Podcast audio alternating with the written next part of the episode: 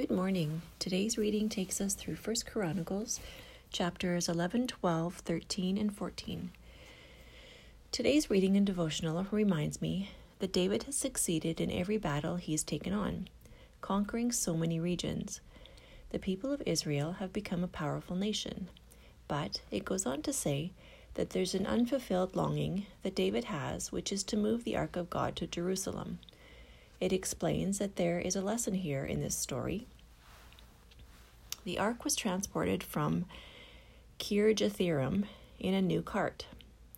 Uzzah and Ahio drove the cart.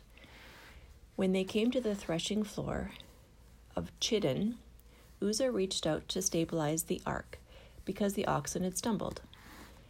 What happened after that disheartened David. God's anger against Uzzah was sparked, and so David canceled the journey of the ark. But what happened? Why was God so upset over what Uzzah did? It seemed like he was trying to help.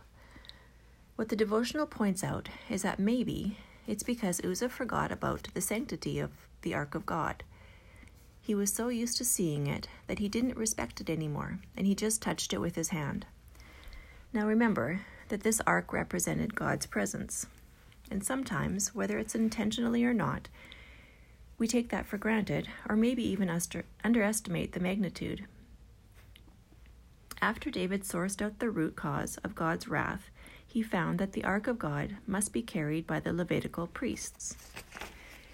Bringing this theory back into our own lives, we too need to ask God to show us the root cause, to help us correct and convict us. It's our ability to be humble and the level of that humility that will allow us to invite the opportunity to be corrected, repent, and change our behavior and attitude.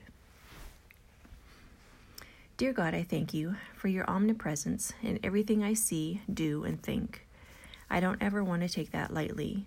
I cherish your existence in my heart, and I invite you to move in me and through me as you see fit. Thank you, Jesus. Amen.